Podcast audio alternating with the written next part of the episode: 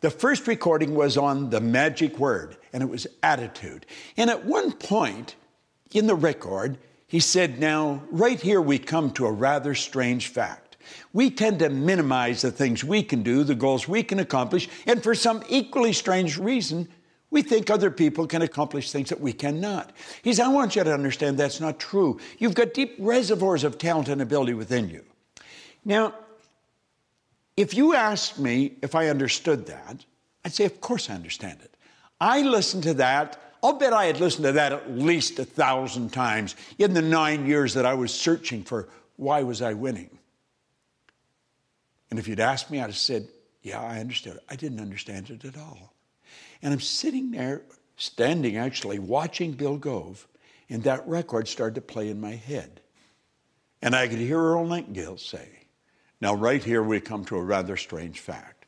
We tend to minimize, and I thought, that's what he means by that. And I made up my mind I was not only going to do and learn to do what Bill Gove had just done in front of me, I was going to get him to teach me. And I did. And Bill Gove and I became great friends. In fact, the last speech Bill Gove made was for my company. That's right. It was about five years ago. It was in December.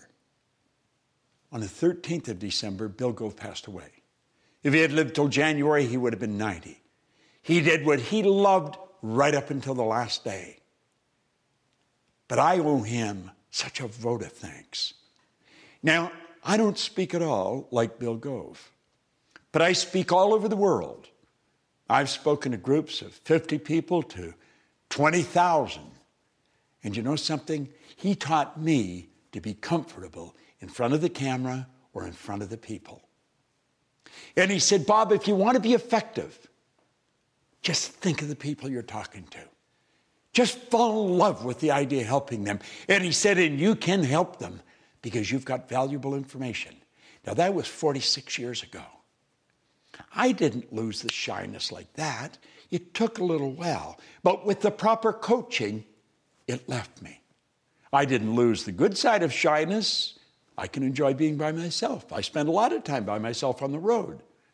But the bad side of it is, I was afraid to express myself freely in front of other people. And I got over that. I got rid of the doubts.